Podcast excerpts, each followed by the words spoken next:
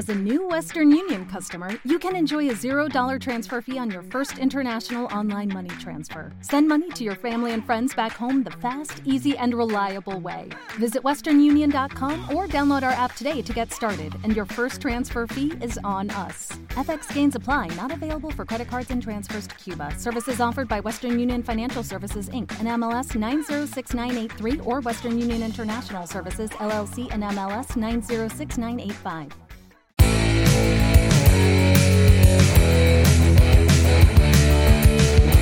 No puedo dejar el rock. Todos los lunes de 8 a 9 de la noche con Gaby Orr en Onda Aragonesa. No, no puedo dejar el rock. I wanna dance with you, must move. The music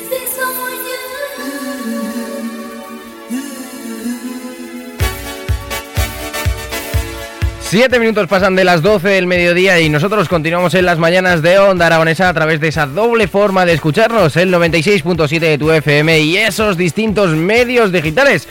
Continuamos el programa de hoy llamando al escritor murciano Javier Moreno para que nos hable de su nueva última obra denominada Magnífica Desolación. Muy buenos días, Javier. Buenos días. Bueno, cuéntanos qué nos vamos a encontrar si acudimos a nuestra librería más cercana, la librería de barrio, a adquirir Magnífica Desolación.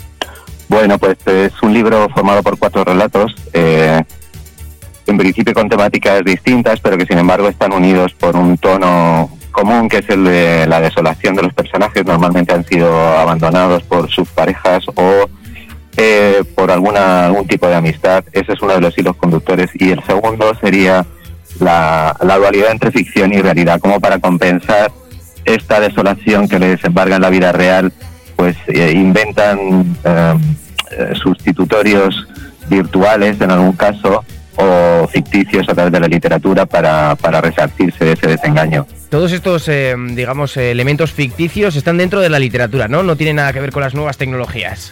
Bueno, en el caso del último relato sí, ahí aparece una aplicación que se llama Alt Life, eh, que le permite al protagonista, que es un profesor universitario, vivir una vida paralela a la suya convencional. Tiene una mujer, tiene un par de hijas, pero en Alt Life ah, es un simulador de realidad virtual que le permite vivir una vida alternativa, en este caso continuar una aventura truncada con una, con una antigua alumna. Mm. Porque claro, esto lo estamos viviendo a día de hoy. Tenemos estas eh, nuevas aplicaciones, por ejemplo, ChatGPT, las cuales eh, pues son buscadores de inteligencia artificial. ¿Cuándo vamos a llegar? cu- ¿Cuál es tu opinión de cuándo vamos a llegar a ese nivel al que nos ofreces con magnífica desolación?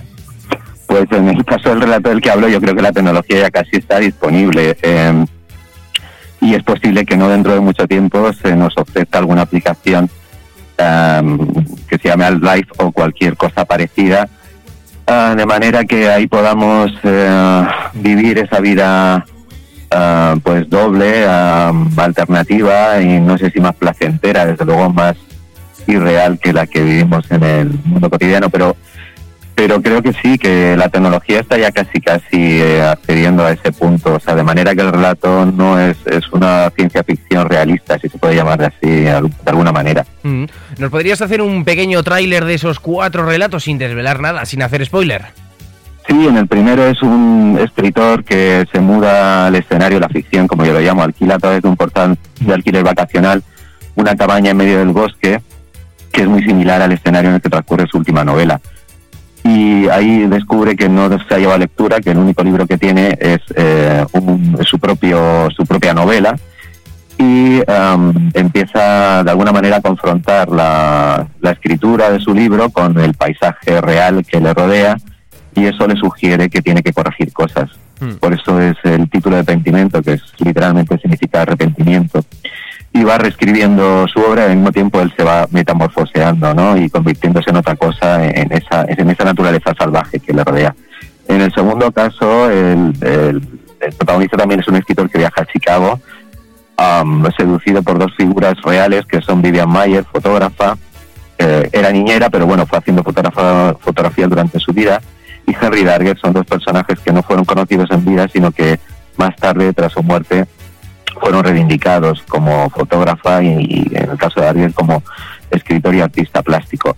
Y él, este escritor, persigue a estos dos personajes eh, y al hilo de esa investigación crea o recrea una amistad ficticia entre ellos dos eh, ahí en Chicago. En el tercero, Magreb, eh, lo que ocurre es una única escena que se repite 15 veces. Una pareja está en un en un hotel de Marrakech y van y ahí se encuentran y bueno van van hablando y, conociéndose. Entonces es una escena que se repite 15 15 veces y lo que ocurre es que bueno en principio esa pareja es desconocida se encuentran allí en este viaje pero quizá quizá no sea tan desconocida al final del relato. Y el último es como el que, el que contaba antes, eh, El cielo de Madrid, es un profesor universitario que lleva una vida pues, aparentemente convencional y al mismo tiempo esa vida doble en, en Altlight.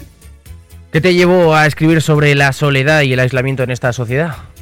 Bueno, yo creo que es una experiencia que todos los que tenemos eh, cierta edad, eh, pues hemos pasado por el por el desengaño, amoroso o, de amistad, ¿no? Y creo que es eh, una, un tema importante dentro de dentro de nuestras vidas. Esto es como del huevo y la gallina que fue antes, pues en el caso de, del amor o la amistad y el desengaño creo que van también indisolublemente ligados. No significa que toda relación amorosa deba ir eh, deteriorándose hasta el desengaño, pero sí que ocurre en muchas circunstancias, lo sabemos. Y, bueno, puesto que tenía que encontrar un hilo conductor, o al menos yo lo buscaba para la escritura de esos cuatro relatos, pensé que este podía ser uno de ellos. Mm, me gustaría saber qué mensaje quieres transmitir a los lectores en cada relato.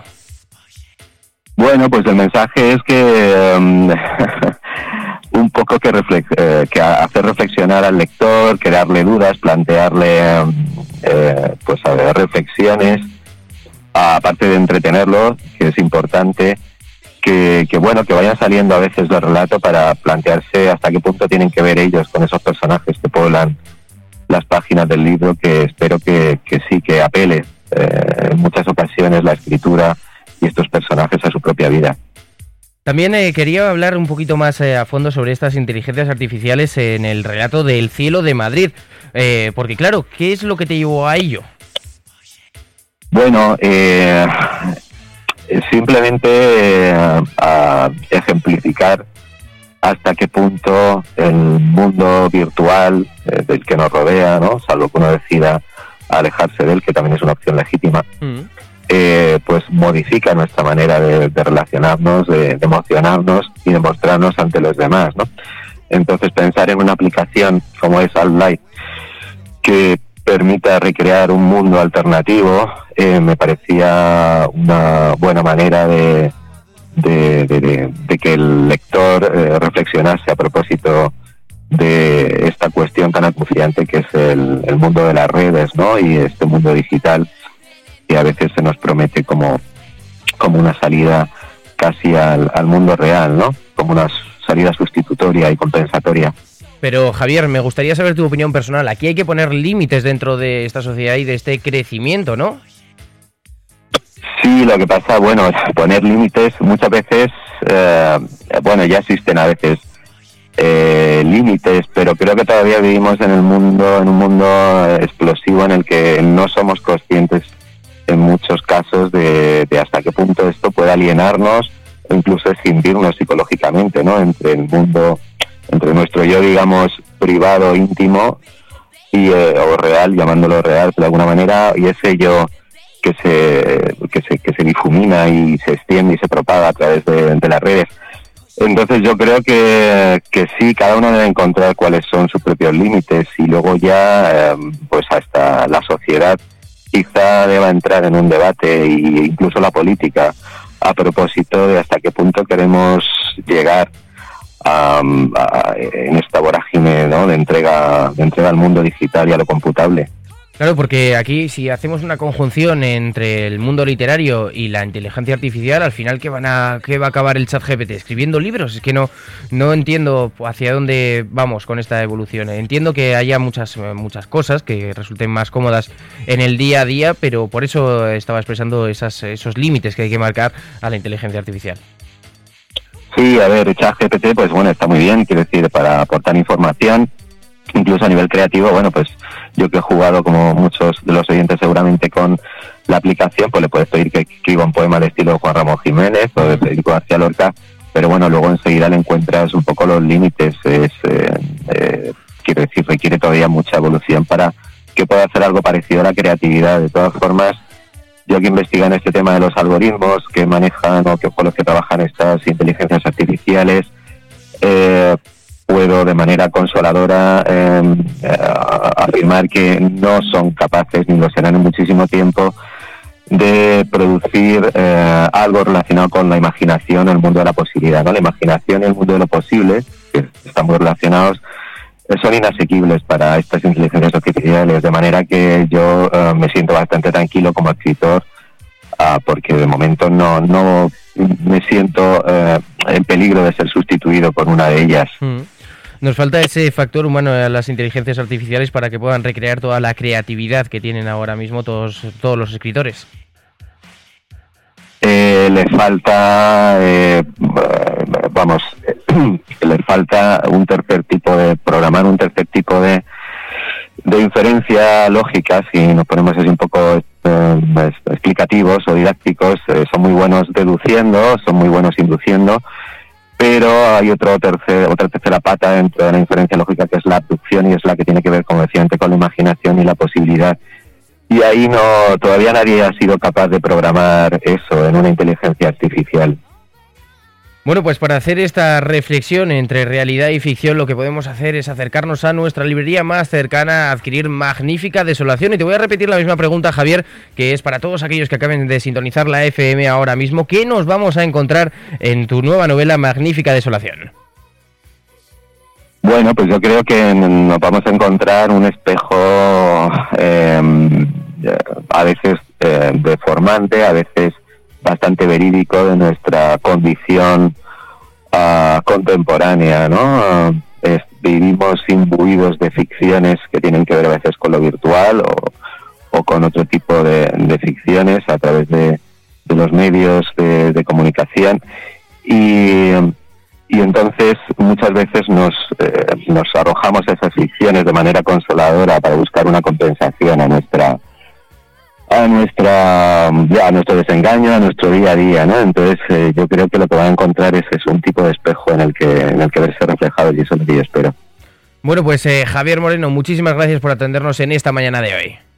Muchas gracias a vosotros. Hasta luego.